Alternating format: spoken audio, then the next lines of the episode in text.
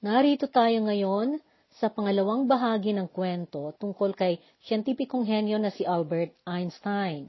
Sa nakaraan, ating tinalakay ang mga pinakamahalagang kontribusyon ni Albert Einstein sa sangkatauhan sa pamamagitan ng siyensa.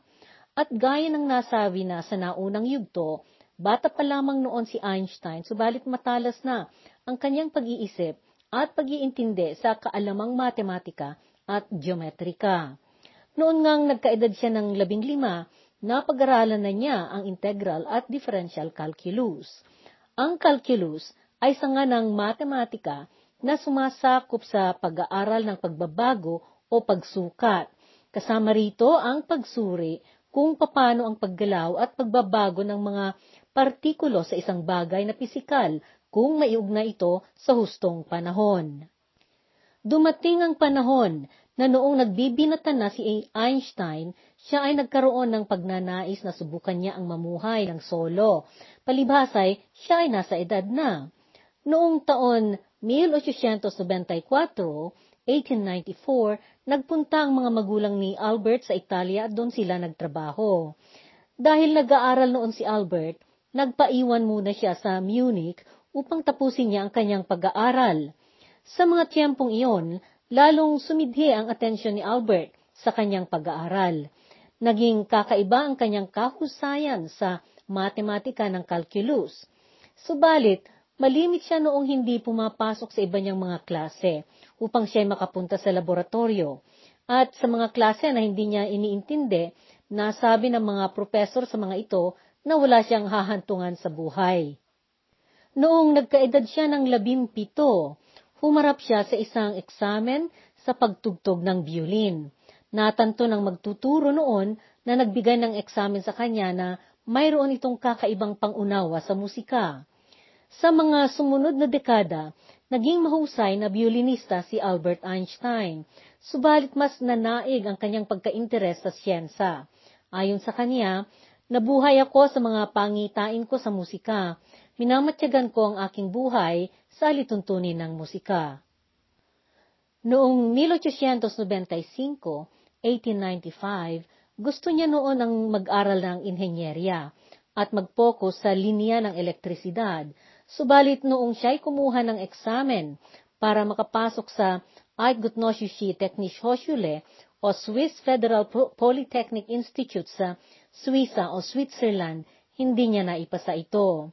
Gayunpaman, siya ay napayagan na mangumpleto sa kanyang grado sa Argovanian Cantonal School sa Orau, Switzerland. Noong 1896, 1896, nakapasok ito sa Swiss Federal Polytechnic Institute para mag-aral ng apat na taon sa matematika at pisika habang siya ay nagturo naman dito ng kursong pang-diploma. Sa universidad, nag-iisa lamang noon ang babaeng kaklase niya, siya si Mileva Maric, isang mahusay na matematiko at pisiko na taga-Serbia si Mileva. Itong universidad na pinapasukan nila ang pangalawang universidad sa Europa na tumanggap ng babaeng estudyante sa mga programa na kanilang itinuturo. Si Mileva ay siyang panlimang babae pa lamang na nag-aral ng matematika at pisika sa universidad na ito sa mga panahong iyon. Naipanganak si Mileva sa isang pamilya na nasa imperyo ng Hungaria, may kakayahan ang kanyang kamag-anakan. Sa mga tiyempong iyon, hindi pa noon pinapayagan ang mga babae na makapagtapos at makatanggap ng edukasyon mula sa universidad sa Hungaria. Kung kaya, sinamahan siya ng kanyang ama na si Milos Maric na pumunta sa Suiza o Switzerland upang pumasok na mag-aral ng sekundarya sa eskwelahan ng mga babae. Isang mataas na opisyal noon ng korte sa Zagreb, Croatia ang ama ni Mileva. Bagaman mayroong bahagyang kapansanan sa paglakad si Mileva dahil sa pagkakapilipit o pagkakabaliko ko ng balakang nito noong siya'y bagong panganak, hindi ito naging balakid sa kanyang edukasyon dahil sa husay, talino at pananagumpay niya sa akademya. Habang sila'y nagkaklase noon sa universidad, Lagi-lagi noong nagsasama sina Albert at Mileva. Paminsan-minsan noon na hindi nag aatendar ng klase si Albert at sila'y nagtutulungang dalawa sa kanilang mga inaral. Magaling, magaling sa pag-aayos ng sistema ng pananaliksik si Mileva. Tatlong taon itong nakakatanda kay Albert. Pareho silang masigasig sa kanilang pag-aaral, pananaliksik at pagsusulat. At bagaman kadamihan sa kanilang isinusumiteng artikulo tungkol sa pinagsamahan nilang inaaral at sinasaliksik ay napapapunta lahat sa pangalan ni Albert, marami ang mga nilalaman ng mga sulat nila sa isa't isa na dalawa ang nakakapagpatunay na sila'y nagkolaborasyon sa mga konsepto na kanilang pinag-aralan at sinaliksi. Sa isang sulat ni Albert kay Mileva noong ika-27 ng Marso 1901, 1901, sinabi niya, Anong laking kasiyahan ko pagdating ng sandaling magkasama na tayong magwagi na magpatapos sa ating ginagawa ukol sa mosyon na relatibo o relative motion. Noong nalaman ng ina ni Albert ang pagmamahalan ni na Albert at Mileva, hindi niya nagustuhan ito. Batay sa pananaliksik na naisagawa ukol sa pribadong buhay ni Albert, ilang taon ang nakalipas pagkatapos noon, nailantad na ang dahilan kung bakit hindi nagustuhan ng nanay ni Albert si Mileva ay dahil masyado umano itong matalino. Isa pang dahilan ay ang hindi pagiging aleman nito. Pagdating mo ng edad na 30, Masyado na siyang matanda para sa'yo, sabi pa niya kay Albert. Subalit matindi noon ang pagmamahala ng dalawa. Sumulat ng tula si Albert para kay Mileva na sinabi niya na sanhi ng kanyang laging pag-iisip sa kanya na sunog tuloy na pati kanyang unan. Sa sumunod na buwan, habang nakabakasyon noon si Albert sa kanyang mga magulang, nagpadala ito ng larawan ng kanyang paa na kinatha niya para makagawa ng medya si Mileva para sa kanya. Noong 1900, 1900, 21 taong gulang noon si Albert at siya nagtapos na sa Swiss Federal Polytechnic. Kasalukuyan noon na siya ay naghahanap ng kanyang mapapasukang trabaho, subalit walang dumating na pagkakataon para sana sa posisyon ng isang kasama o katuwang na tao sa laboratorio. Nagpasya siyang magbenta ng insurance. Pagkaraan ng dalawang taon, tinulungan siyang magkatrabaho ng ama ng isa niyang naging kaklase sa universidad na si Marcel Grossman. Tinanggap niya si Albert na magtrabaho sa Federal Office of Intellectual Property sa Bern sa Switzerland. Ang departamentong ito ay siyang may kontrol sa pagbibigay ng patent o pahintulot para magamit ang isang ideya, plano, katha o disenyo na nairehestro bilang pag-aari ng isang inventor o taong gumawa. Naibigay kay Albert ang posisyon bilang diputado o assistant na taga-eksamen ng tinatawag na patent. Ang patent ay lisensyang naigagawad sa karapatan ng isang manlilikha o tagalikha na maprotektahan ang pagkakagamit ng kanyang nilikha para hindi basta gamitin o gayahin ng iba. Ang lisensyang ito ay maaaring para sa ideya, konsepto o disenyo. Nagsasama na sila noon ni Mileva noong pinakasalan niya ito sa sibil na seremonya. Ikinasal sila noong Enero ng 1903, 1903. Bago nangyari iyon, nagkaroon sila ng unang supling na babae na pinangalanan nila ng Lizelle Einstein. Ipinanganak ni Mileva ito noong 1902, 1902, bago sila ikinasal sa bahay ng mga magulang ni Mileva sa Novi Sad. Subalit na paghinalaan na namatay itong paslit dahil nagkasakit ito ng scarlet fever at nagkaroon ng sobrang taas na lagnat. Samantala, sa trabaho noon ni Albert bilang diputado na taga-examine ng lisensya ng patent, nagkaroon siya ng pagkakataon na nakapagdiskusyon sa mga malalapit niyang mga kaibigan tungkol sa mga makabagong mga trabaho at mga tuklas sa siyensang pisika. Sa taong iyon, 1902-1902, nambuo siya ng grupo para magkaroon sila ng pagkakataon ng pagpapalitan nilang magkakasama at magkakaibigan ng kuro-kuro at kaisipan, isang discussion group. Tinagurian nila ito ng Olympia Academy o Akademya ng Olympiad. At dahil sa mga pagdidiskusyon at pagpapalitan nila ng mga kaisipan, sinimulan niya ang nagsulat tungkol sa kanyang mga sinasaliksik.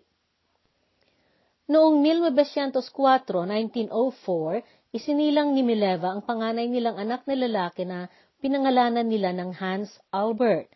Sa mga sumunod na taon, bagaman dumagsa na noon ang mga bagay-bagay na pinagkakaabalahan ni Albert, hindi siya nagkulang sa kanyang anak sa pag-aalaga. Sa isang sulat ni Albert kay Hans Albert, pagkaroon ng maraming taon, sinabi niya, Marami akong mga naiisip na plano at konseptong siyentipiko habang itinutulak ko iyong munti mong karwahe noong musmus ka pa. Noong dumating ang taon na 1905, 1905, wala ni sinuman ang nakakaalam na ang taon na ito ay siyang panahon ng pagsangang daan ng buhay ni Albert. At sa isang saglit, sumambulat ang kanyang estado na magmula sa bilang pangkaraniwang siyentipiko, siya'y biglang naging dakilang intelektual na nakalaan na magpapabago ng direksyon ng pagsulong ng mundo. Sa taong ito, ipinalabas ni Einstein ang apat na mga mahahalaga niyang teorya. Ang mga konseptong ito ang nagpabago ng pangunawa ng tao sa mga alituntuning pisika at ang mga ito ang nanggabay sa pagbabago ng kaisipan tungkol sa liwanag, pisikal na bagay o material, tiempo at kalawakan o vacuum na kawalan. Dahil dito, naturingan ang taon na ito na Annus Mirabilis o taon ng milagro sa buhay ni Einstein. Sa Marso sa taon ding ito, ipinalathala ni Einstein ang kanyang unang sinulat. Ito ay yung kanyang teorya tungkol sa photoelectric effect. Sa Mayo ng taong ding iyan, isinunod niya ang isa pa niyang sinulat tungkol sa kanyang kaisipan tungkol sa atomo, kung makatotohanan o hindi ang pagkakaroon nito. Ito ang kanyang teorya tungkol sa Brownian motion at pinamagatan niya ito ng On the Movement of Small Particles Suspended in Stationary Liquids by the Molecular Kinetic Theory of Heat. Maisalin ito na tungkol sa galaw ng mga maliliit na mga partikulo na pinatigil sa mga nakatigil na likido ng teorya na may kakayahan ang init na magpagalaw sa molekula. Ito ay tungkol sa random o hindi inaasahang paggalaw ng mga maliliit na partikulo na nakalutang sa likido at pinapalutang ito ng penomena na isinawalat niya sa teorya ng Brownian motion.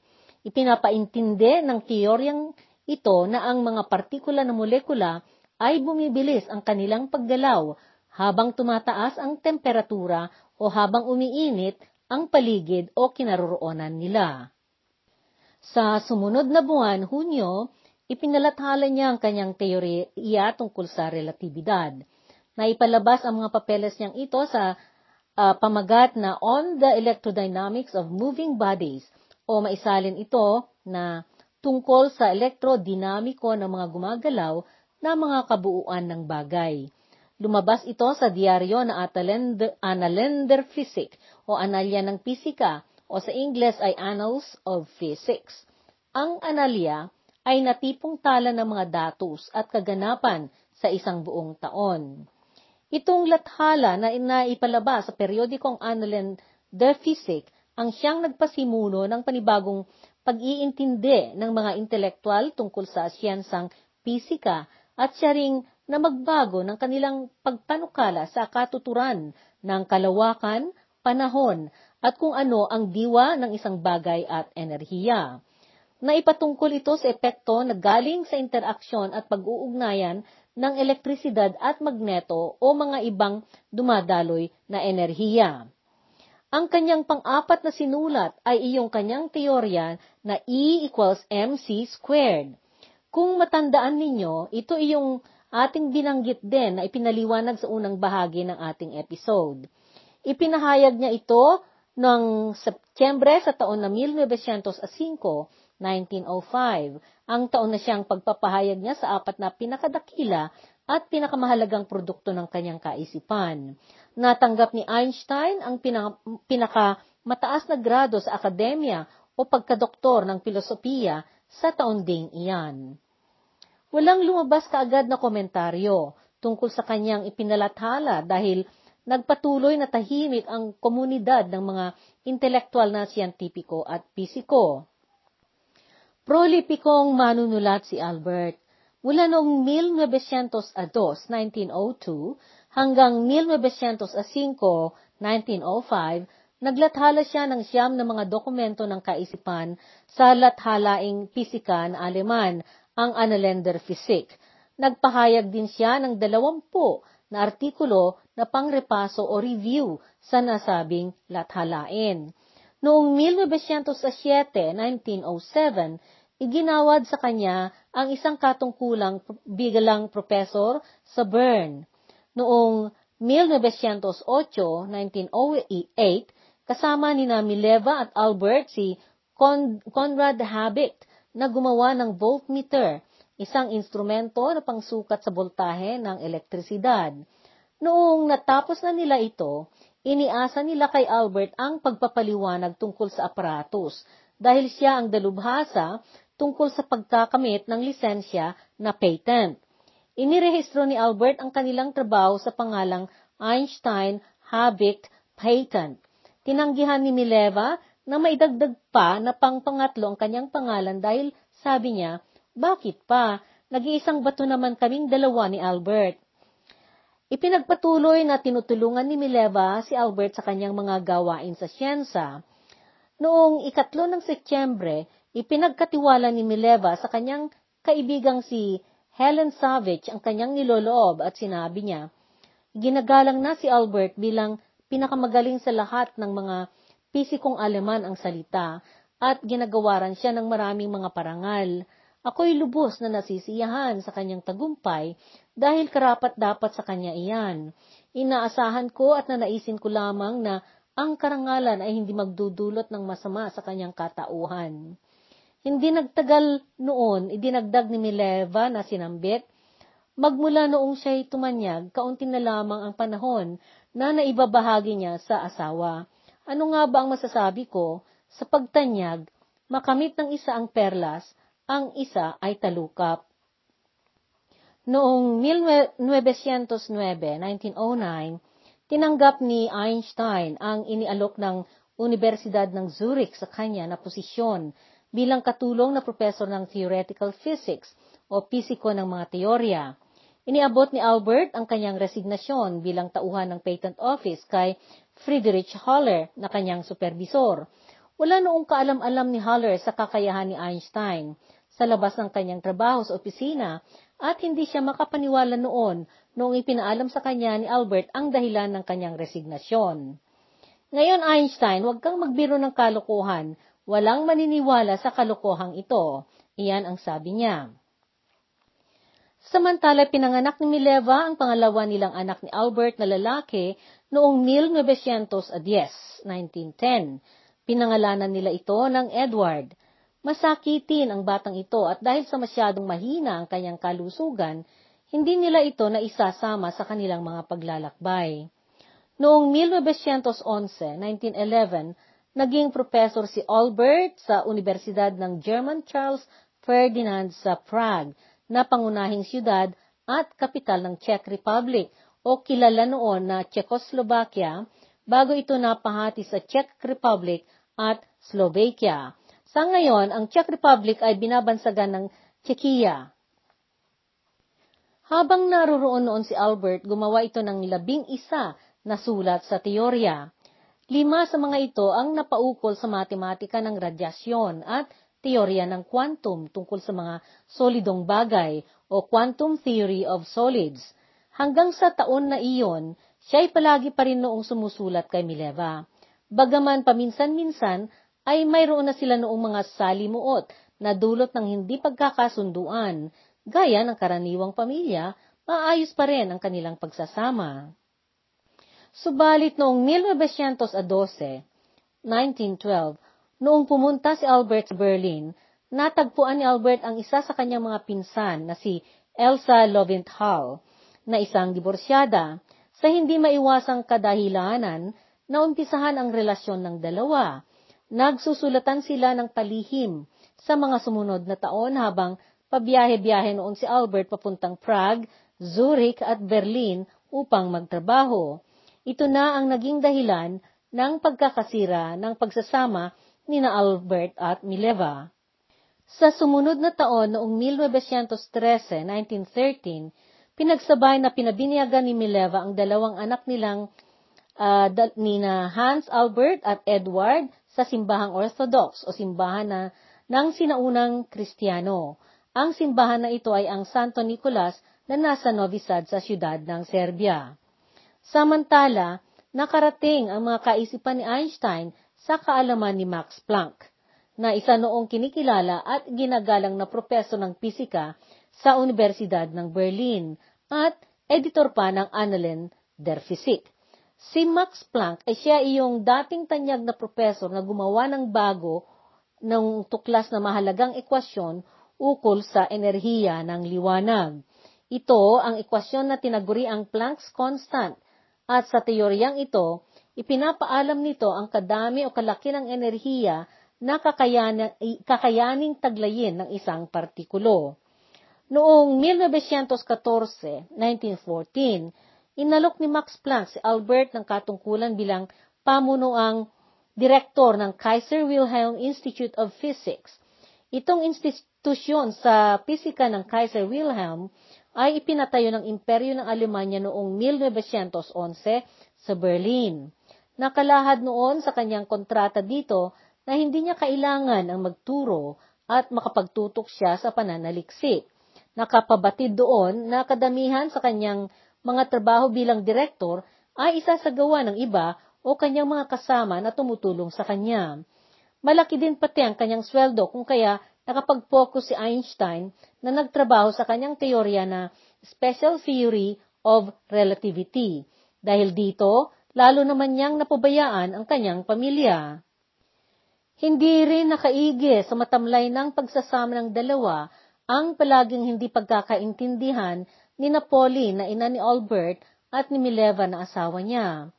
Lihim na sumulat sa isang tiyampong iyon si Albert kay Elsa noong 1913, 1913. Ang sabi doon sa sulat, Hindi pala kaibigan at walang pagkakasayang tao si Mileva. Kinakasama ko ang asawa ko bilang empleyado na hindi ko mapaalis o masisante. Sarili ko ang kwarto ko at iniiwasan kong makaugnay ito. Umalis ang buong pamilyang Einstein noong unang bahagi ng 1914, 1914 mula Berlin sa Alemanya. Hindi nagustuhan ni Mileva ang kapaligiran ng syudad at mas gusto niya ang Zurich sa Switzerland. Noong tag-init sa taong iyan, labis-labis ang kanyang kalungkutan at nagkaroon siya ng depresyon. Umalis ito papuntang Zurich at daladala niya ang dalawa nilang anak na si Hans Albert na noon ay labing isang taong gulang pa lamang at si Edward na noon ay nagkakaedad ng apat na, na taon. Sa buwan ng Agosto sa taong iyan, sumiklab naman na ang unang digmaang pandaigdigan. Malimit noon na nagbibiyahe ng malayo si Albert upang puntahan niyang bisitahin ang mga ito. Subalit, lagi-lagi ang kanilang argumento at pag-aaway ni Mileva. Nanirahan si Einstein sa Berlin sa buong panahon ng digmaan hanggang sa pagtapos nito noong 1918, 1918. Bagaman malayo na si Albert sa kanyang pamilya, hindi niya nahintong naalala, tung, hindi siya nahintong nag-alala tungkol sa pangalawa niyang anak na lalaki na si Edward. Ang sabi niya noon sa isa niyang kasosyo, nag-aalala ako ng husto tungkol sa kondisyon ng bunso kong anak imposible yata na magiging tama ang kanyang paglaki. Nakipagsulatan siya sa kanyang mga anak at hindi niya hinintuan ang tumulong sa mga ito sa kanilang pag-aaral. Noong 1915, binalitaan niya ang kanyang panganay na si Hans Albert. Ang sabi niya sa anak niya, Katatapos ko lamang ang isa sa mga pinakamagandang trabaho na natapos ko sa tanang buhay ko. Pagkasabi niya nito, idinagdag niya na ipinamalita ang pinal at totoong kalkulasyon niya tungkol sa anomalya ng orbito ng planeta na Merkuryo. Pinadalhan niya si Hans Albert ng isang problemang ekwasyon para solbahin nito sa geometria noong 1917, 1917. Subalit ipinadala din niya ang solusyon ng problema at isinulat niya ito sa lapis sa ibaba ng ekwasyon na kanyang ipinadala. Magmula 1914, 1914 hanggang 1916, 1916, itinuon ni Albert ang kanyang focus sa trabaho sa teorya ng relatibidad. Hindi siya tumigil sa kanyang focus dito, dito at habang siya ay abala na nakatutok dito, hindi siya nagpapadisturbo. Malimit noon na ilagay ni Elsa ang pagkain niya sa labas ng nakasaradong pintuan ng apar- apartment niya na kung saan siya masigasig na nagtatrabaho. Dahil sa sobrang kapaguran niya at pagkakapabaya niya sa kanyang kalusugan, nagkasakit siya ng malubhang ulcer sa tiyan noong 1917, 1917. Si Elsa ang pumunta na nag-asikaso sa kanya. Noong 1918, 1918, nagkasakit na naman ito ng tinatawag na jaundice. Ang sakit na ito ay siyang nagbibigay kulay na dilaw sa balat at sa puting bahagi ng mata. Mangyari pa rin na maaring ang pawis at iba pang mga lumalabas na likido sa katawan ay nagiging sobrang dilaw sa anhin ang pagkakaroon ng dagsang kantidad ng tinatawag na bilirubin sa apdo ng tao. Simptomas ito ng pagkakaroon ng sakit sa atay, apdo at lapay. Si Elsa na naman din ang nag-alaga sa kanya noong nagkasakit siya ng malubha sa anhin nito. Inasikaso siya nito hanggang sa lubusan na siyang gumaling. Noong 1918, 1918, hininga ni Albert ng diborsyo si Mileva sa sulat. Inialok niya sa sulat na pag matanggap niya ng premyong Nobel, ibibigay niya lahat ang pera sa kanya. Noong 1919, 1919, isa na noong professor si Einstein sa teorya pisika sa Universidad ng Berlin. Sa taong iyan, inihayag niya na ang darating na eclipse ay magbibigay sa kanya ng pagkakataon para mapag-aralan niya ang epekto ng grabidad sa liwanag. Sa mga napalathala na report, pagkaraan ng eclipse, kinilala na ng mga tao ang pagkakatumpak ng kanyang mga teorya. Ang eclipse ay isang pangyayari sa kalawakan na manghahadlang sa ating paningin mula dito sa ibabaw ng planetang lupa tungo sa araw o sa buwan. Habang ang buwan ay umiikot palibot na sa lupa at dadaan sa pagitan ng araw at planetang lupa, may punto na mababalandrahan niya ang liwanag ng araw na dadapo sa planetang lupa. Kapag mangyari ito, ang anino ng buwan ang masisilayan ng mga tao dito sa ibabaw ng lupa. Tinatawag ang penomena na ito na solar eclipse o eclipse sa araw. Noong 1919, 1919, nagpakita ang mga nasisilayang bituin na parabaga na ilipat ang mga ito. Ito ay dahil sa ang sinag na galing sa mga ito ay naglalakbay na dumapo dito sa lupa sa pamamagitan ng nagkurba na espasyo ng kalawakan sa paligid ng araw at itong kurbadong espasyo ay nagkurba dahil sa grabidad ng araw. Ang penomena ng eclipse na ito ay nagsilbing pruweba ng teorya ni Einstein tungkol sa relatibidad. Malaking bagay ang pagkakapatunay na tumpak ang teorya ng rel- relatibidad. Naging malaking balita ito na naglaganap sa mga siyentipiko sa buong daigdig. Isang iglap ay naging bantog si Einstein at sinamba ang kanyang pangalan at katalinuhan. Dagsa ang mga lathalain at pahayagan na nakipagpanayam sa kanya. Dumagsa rin ang mga dumating sa kanya na imbitasyon upang siya'y gawing panauhin para magsalita at magpaliwanag tungkol sa kanyang mga teorya. Galing ang mga ito sa sari-saring sekta ng komunidad, akademya at sosyedad. Ultimo mga celebrity at mga bantog na bituin sa pelikula, telebisyon at puting tabing gaya ng Hollywood, naghangad silang makipagkaibigan sa kanya. Sa taong ito naman, ang siyang pagdiborsyo ni na Albert at Mileva. Sa panig ni Mileva, Maraming mga taon na hindi napansin ang kanyang pagkasyentipiko dahil nanatili ito sa kagampanan niyang aninong suporta sa likod ng kanyang asawa.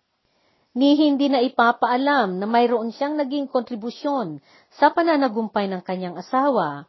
Marahil na nangyari ito dahil siya mismo ang pumili na uunahin niya ang mag-alaga at magsilbi sa kanyang pamilya kaysa magkamit ng kanyang pansariling karangalan sa siyensa. Ilang dekada ang dumaan.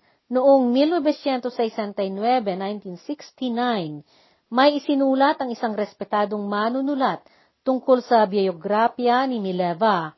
Napamagatan ito ng Im Schatten Albert Einsteins das Stargische Leben der Mileva Einstein's Marriage.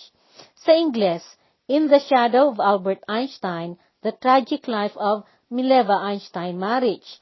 O sa Tagalog, Sa anino ni Albert Einstein, ang kapuspalad na buhay ni Mileva Einstein Marriage. Isinulat ito ni Desanka Tribuhovich Juric, isang profesor ng siyensa sa Serbia. Pinakasalan ni Albert si Elsa na kanyang pinsan sa taong sila'y nagdiborsyo ni Mileva. Sa mga sumunod na mga taon, mas nakilala si Elsa na nagkaroon ng impluensya sa buhay ni Albert kaysa kay Mileva. Bagaman naghiwalay at nagdiborsyo sina Albert at Mileva, hindi sila nagkulang sa pagbibigay ng kanilang makakaya para sa kanilang dalawang anak. Mula 1920, 1920, hanggang sa siya ay namatay, lagi-lagi ang pakikipagkomunikasyon ni Albert sa kanyang dalawang anak. Dahil ang interes din naman ni Hans, Albert, na panganay niya, ay siyensa. Isinulat ng ama sa anak ang tungkol sa kanyang trabaho tungkol sa Unified Field Theory at gayon din ang kanyang mga isinasagawa para pangpruweba dito. Ang konseptong Unified Field Theory ay Tungkol ito sa mga iba-ibang sangay ng pisika na magpapalinaw at magpapaliwanag sa mga likas na penomena o mga pangyayari at bagay na kinamamanghaan. Ang layunin nito ay pagtugma-tugmain nito ang mga iba-ibang paliwanag ng mga sangay na ito upang mapaisa ang teorya na magpapaintindi sa tungkol sa lahat. Noong 1921, 1921, ipinatayo ni Albert ang Universidad ng Hudyo sa Jerusalem at naparangalan siya ng Premyong Nobel. Subalit ang kanyang pagkakatanggap ng Premyong Nobel ay walang kinalaman sa kanyang teorya ng relatibidad, kundi ang kanyang sinulat tungkol sa photoelectric effect. At gaya ng kanyang ipinangako kay Mileva, noong naiabot kay Albert ang premyo niya noong 1922, 1922, ibinigay niyang lahat ang kanyang premyong pera kay Mileva. Nagkantidad ito ng 32,000 dolyar Amerikano. Ginamit ito ni Mileva na pinambili ng tatlong bahay. Noong lumaon, dalawa sa mga ito ang sapilitan niyang ibinenta dahil ginamit niya ang pinagbentahan para pambayad sa naidagdag sa kanyang haraping salimuot. Ito ay dahil sa mga sumunod na panahon, nagkaroon ng walang tigil na gamutan at mahalagang pag-aalaga ang bunso nilang anak na si Edward sa hospital na mental. Ang pangatlong bahay ang kanyang tirahan. Ibinigay niya ito kay Albert at kaagad naman niyang, kaagad namang ibinenta ito ni Albert at pinatira siya ni Albert sa kanyang apartment. Kakatwaman pero pagkatapos ng kanilang diborsyo, umayos ang pagkakaibigan at komunikasyon ni Albert at ni Mileva. Malimit noon na bumibisita si Albert sa apartment nila at inaasikaso naman siya ni Mileva. Subalit sa likod ng mga pangyayari sa mga tiyempong iyon, nagsimula namang magkaroon si Albert ng lihim na relasyon sa iba, sa iba-ibang mga babae, bagaman nagpatuloy silang nagsama ni Elsa bilang mag-asawa. Sa panig ni Mileva sa mga sandaling iyon, nagkaroon siya ng karagdagang problema dahil dinakip ng mga Ruso ang kanyang kapatid na lalaki. Dagdag pa na nawala ng katinuan ang pag-iisip ng kanyang kapatid na babae. Liban dito, nagsimula naman na noong magbago ang estado ni Edward na kanilang bunsong anak. Pagkatapos na siya ay tinaguri ang prodigy sa musika o isang may kahimahimalang kakayahan sa musika, nagsimula na siyang nakakarinig ng mga boses sa kanyang isipan. Tumaba pa ito ng husto at nagkaroon ng obsesyon sa mga bagay na malalaswa at masamang kahiligan. Nagkaroon pa ng dalawang okasyon noon na nagbagsik si Edward at sinalakay niya ang kanyang ina. Sa pagkakaospital ni Edward, tumanggap ng trabaho si Mileva na magturo. Idinagdag niya ang kanyang kita sa mga natanggap niyang renta ng kanilang apartment na paupahan para pambayad sa hospital. Bagaman nagpapadala noon si Albert ng pambayad sa hospital, hindi iyon sapat para pantusto sa mga gastos ng paggamot kay Edward sa hospital. Noong 1928, 1928, sumulat si Einstein kay Hans Albert na nagbalita dito na siya ay nakisosyo kay Leo Szilard. Isa ring pisiko si Szilard. Dalawa silang nakakuha ng patent ng refrigerator na kanilang linikha. Ang kagamitang ito noon ay gumagamit ng sapin-sapin na papel bilang insulasyon. Itong pagsama ng dalawa ay naging daan para maisaganap ang isang bagay na ginampanan ni Albert na, na naging mahalagang bahagi ng pangalawang digmaan na pandaigdigan. Matatalakay natin ito sa susunod na bahagi ng ating kwento.